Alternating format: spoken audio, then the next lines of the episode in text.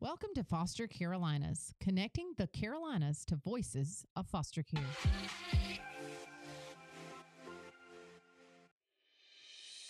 It's newsflash time with your bestie gals, Madison and Abby. Madison, hello. Abgab, what's going on? So much, so much. And Hey, I'm I- so excited about all of it. Ah! Drum roll. We have more than enough lady counselors. Yeah, we do. Yeah, we do. What? Yeah, we do. Praise the Lord. We have prayed, we have worked very hard, Mhm. and He has provided. And these girls get to come to camp, guys. They get to come to camp. Yes. And on that note, let's go to camp. Let's Let's pack go for to camp. camp. Yes, Uh, just, just so excited. it's almost time. It is Praise almost the time. Lord. And this is your first year at camp, It's right? my first year at camp. Mm, It's my first year at camp. I feel like I was there in spirit, Mm-hmm. Mm-hmm. but I'm be there in the flesh Yeah. this year. I'm That's excited. That's the best. I'm It's so, pumped. good. I can't wait. You should be. Um. So ha- we have so many kids coming to camp. A lot. We have so many volunteers going to be at camp. hmm I need. I want to ask our listeners if they can pray Yeah. for camp. Oh yeah. I want to go in with a soft heart, so you can pray Mhm. for our staff hmm that we don't lose sight of of of why we're there. Our mission. Oh, yeah. Our mission is to bring the gospel to these children Oh, yeah. and to show them that Jesus loves them Mhm. Through how we love them. Um, and I'm so excited through scripture teaching as well. And I'm so, so ready, ready, ready, ready to be there. Um, but I want all of us um, on staff here to go in with Mhm. soft hearts and Oh, yeah. remember the reason we're there. The kids to go in with um, soft hearts to Mhm. receive all that is waiting for them at camp, and our volunteers for soft hearts and energy. All of the energy. Hooray for energy, all of the energy, all of the caffeine, hmm all of the patience, which we provide. You will have caffeine.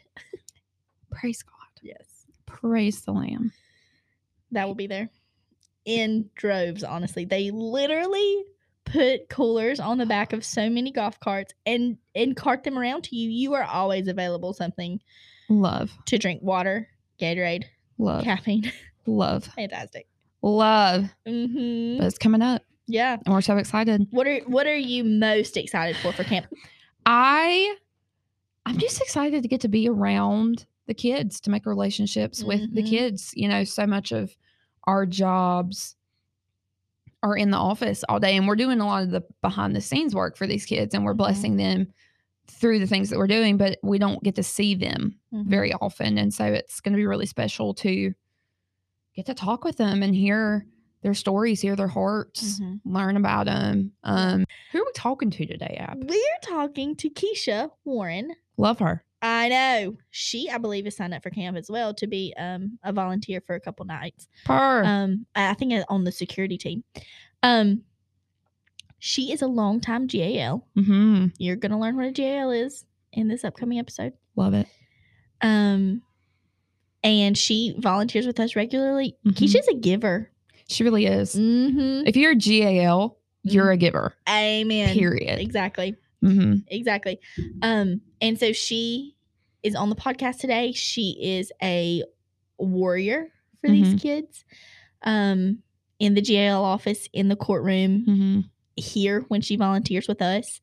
She's so fun. She's hilarious, and she is so precious. She's a baddie. Yeah, Point blank, she's- period. she's so fun to have around. Um, and she's so helpful to have around. Mhm. So A well of in knowledge. Absolutely. Mhm. You are in for a treat getting to hear from Keisha today. Mhm. And you'll be hearing from Keisha again next week. Whoop. A little bit of an introduction today and then some into the meat of some of the things. Um, the good and the sad Mhm. of her position. So without further ado, here is Keisha and Susanna. All right. Today in our little podcast room, we have Miss Keisha Warren. Welcome to the podcast, Keisha. Thank you. So glad to have you. And uh, you are a guardian ad litem for Gaston County. Is that right? That's right. How long have you been a guardian ad litem? I have been a guardian ad litem for about four and a half years. Okay. And for people that do not have any idea what a guardian ad litem does, can you explain that? We are a voice for children in court. Um, and it really goes a little further than that. Um, you know, our role is to visit with the children um, at least once a month, but it, you can do it as much or, you know, or that once a month. Um, we're to see that all their medical needs are being taken care of, check to make sure that the children have everything that they need in the foster placement. Um, we also, you know, listen to the children. That's the most important thing is um, listening to the children, making sure that they're happy in their placement, that they're getting the things that they need in their placement, that there's nothing that they want, and to take their wishes of what they want for their future and let the judge know what that is when we're in court. That's awesome. And one thing I love about the Guardian Ad Litem program is you they try because social workers come and go and foster placements come and go, but for the most part, a GAL is supposed to be there with you through the whole time. Is that right? That's correct. I mean, in the cases that I have, I've always told the children when I go is that I will be here with you from the very till the very end because we are the only consistent that they have throughout the whole process because they can go through three or four social workers during the time that they're there for whatever reason. Um, and we're there till the very end unless something happens. Yeah. Well, how many? So, how long have you said four and a half years? Um, and how many cases or how many kids have you had on your caseload? Well, right now I have um, four cases. Two of the cases have separate placements, so there's six different placements at this time. Um, but I've had some that have um, in the past that have gone to adoption. Mm-hmm. I have some that from the very beginning that I've been here are still in the system, unfortunately. Um, and I have some that, you know, have gone back to parents. Um, so there's been a little bit of everything there.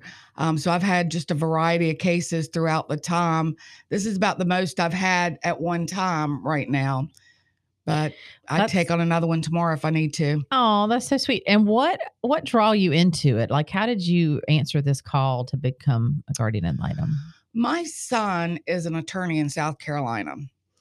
And I can remember they have to do like um, they have to take on a couple of pro bono cases um, during their time as an attorney every year. Um, so he had told me about a case that he had where he was an attorney for a child mother, and the child was in foster care because of a situation of drugs. And he said it was very hard having to sit there and fight for that mother. But, eh, you know, he was doing his job and he saw that the guardian ad litem that was there really had, you know, that child's best interest at heart. And he's like, Mom, he said, you would be really good at doing that. You should look into it. So I did. And here I am. I think I remember one year he gave a donation in your honor. I, that seems very, very Yeah, familiar to did. me. Oh, that's so sweet. So your son was like, Mom, you're bored. I think you need to do this. Well, I don't know how bored I was, but he still thought I needed to do this. So I thought, okay, I'll take the classes. I'll, you know, they start you off with one case and then it just went from there. Went from there. Now, um, and when did you find out about Least of these Carolinas? When I first started, I was looking for, um, I realized that some of the children that I met didn't have a lot of the things that they needed. I mean, some of these kids are literally taken out of a home in the middle of the night with what they're wearing. And that's all they have when they go into care. So I start scrambling, trying to find places. And least of these came up. And, you know, you guys have been great to help with a lot of things that the kids need. Well, I appreciate that. But you go beyond volunteering as a guardian ad litem because I see you at our events volunteering. I do. I, I enjoy that a lot, especially the the Christmas event because there's nothing like seeing those kids come through, and you know they're so excited to be there. Um, and you know i've i've seen a couple of my kids come through and they just run and they hug you and i mean that's kind of what it's all about is when they see you and they just get a big smile on their face um, but it's so helpful for the foster parents too and you know my husband goes and will do security and he said he loves seeing the you know the parents loading everything up and they're just so grateful and he's heard stories from them of talking about how thankful they are that that exists. Yeah. And I, I'm sure as a guardian ad litem, because I think y'all are limited, like y'all aren't supposed to purchase things for the kids and stuff like that. So hopefully we kind of help you guys provide for them without you having to go you, out. You do when we're not supposed to. So um, I can remember one of my first cases I had. Um, she was like, the very first time I visited her, I asked her, I said, Have you been given a bag of hope? And she's like, No. So I contacted you guys and said that she needed a bag of hope. And I put in the little box, I said, and I never will forget, she asked me, she's like, I would really like a pair of Adidas. She said, Do you know what those are? And I said, Yes, I do know what those are. And I put that in the little box and you guys provided those and it was great. The look on her face when she opened that was just great because she had never had anything like that before. Oh, that is so sweet. We don't hear a lot of those stories when the bags of hope leave our office, and Right. The kids opening them and and being able to see what what all is in there. Um, that is really cool. Well, um, in the next episode, I want to get more down to the nitty gritty of maybe not specifics of your cases, but um, the hard days and the not the easy days and that kind of stuff, so that um, hopefully listeners will get more involved and want to know more about being a guardian ad litem. That would be great because we need more guardian ad litems. Um, we currently have it's 78 children who don't have a guardian ad litem. So that is much needed.